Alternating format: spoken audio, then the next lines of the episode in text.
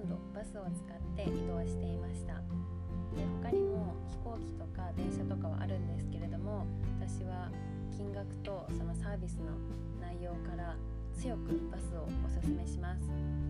でタイはいろいろなバスが長距離バス観光バスとして出てるんですけれども私が使っていたのは VIP バスって言われる、まあ、ランクの高めなバスでした。でそのバスは結構遠くの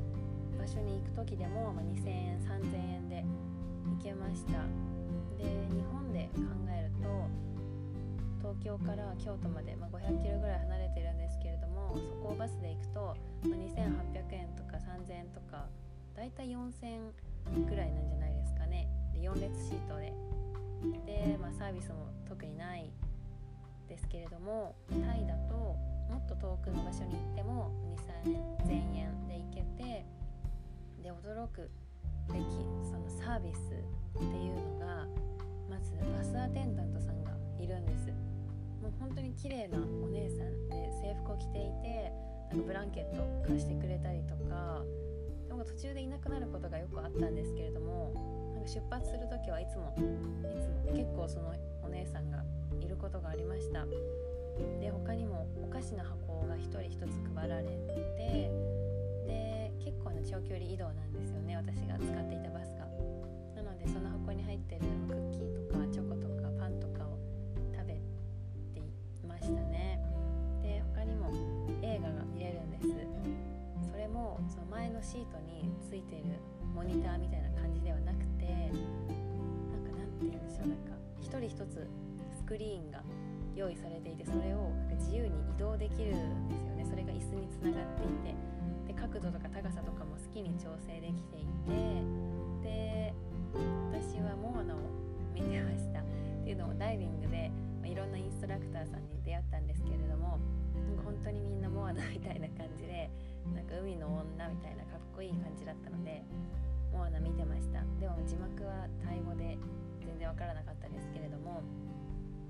はい、そういう楽しみ方がありましたね。で他にもマッサージ付きの椅子がついてるバスとかもありました。なんかリモコンがついていてそれをポチッと押すと肩甲骨あたりがグイーンって回り出して最初めちゃくちゃびっくりしたんですけれども本当にマッサージチェアまではいかないですけれども、まあ、そういうなんか機能がついてるバスとかもありました。で2階建てのバスとかもありましたしでトイレもちゃんとついていてでもちゃんと時間要所要所でトイレ休憩みたいなところどっか寄ってくれたりするので、まあ、そういう心配とかはありませんでした。で長距離バスはほとんどがモーチットバスターミナルっていうところから出ていました。でそこは私が住んでいたところから割と近い大きなバスターミナルでしてもうそこに行けばどんどんいろんなところに本当に東西南北どこへでも長距離バスが出ている感じでした。で私はよく友達とバックパックする時はあのサイトで値段を調べて予約してっていう感じでした。おすすめのサイトが 12Go Asia っていうサイトがありまして日本語でも対応していますしタイバーズ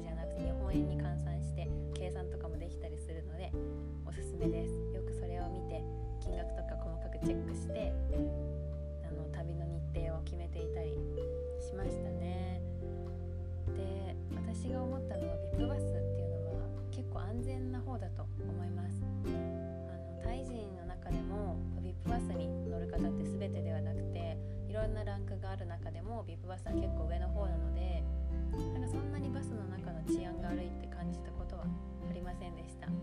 で長いこと移動してるとちょいちょい警察官みたいな人に止められてパスポートとかチェックされることがました。国境とか近くを走ってると。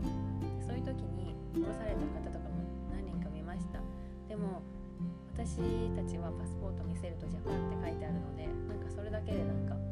OK もらえることもなぜかあってやっぱ日本のパスポート強強いなって思いました。関係あるのかわからないですけれども。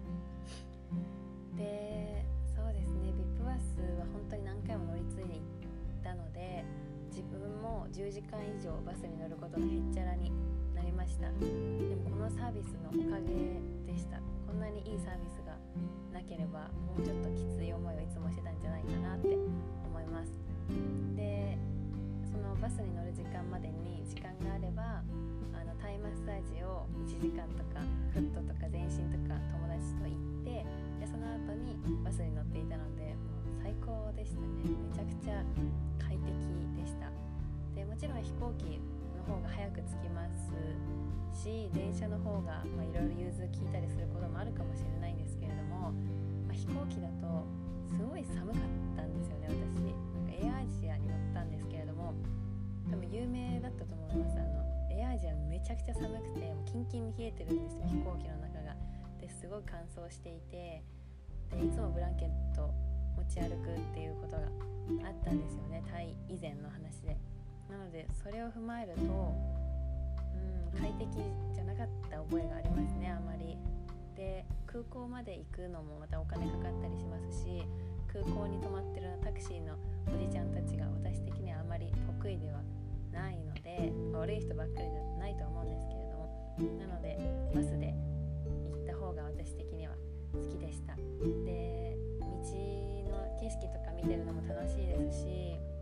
本当に快適すぎて全然退屈しませんでした。でそれに日本のバスよりも全然大きくて一人一人のスペースがちゃんとありますしなんか日本のバスだとリクライニングする時とかちょっと後ろ気にしたりとか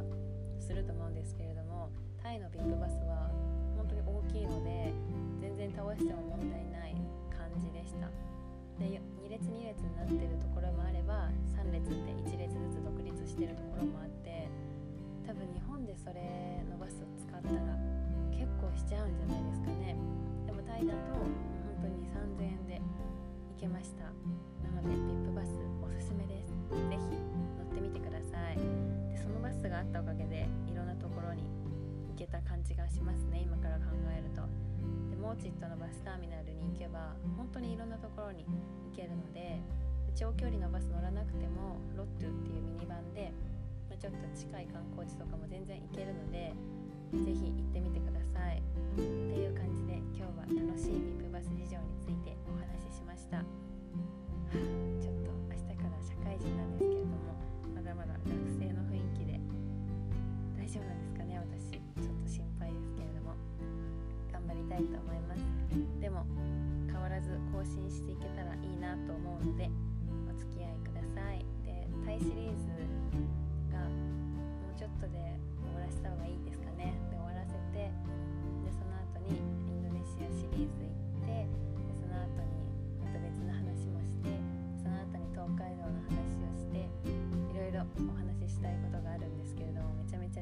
しています。ちょっと滞りすぎてしまって。すいません。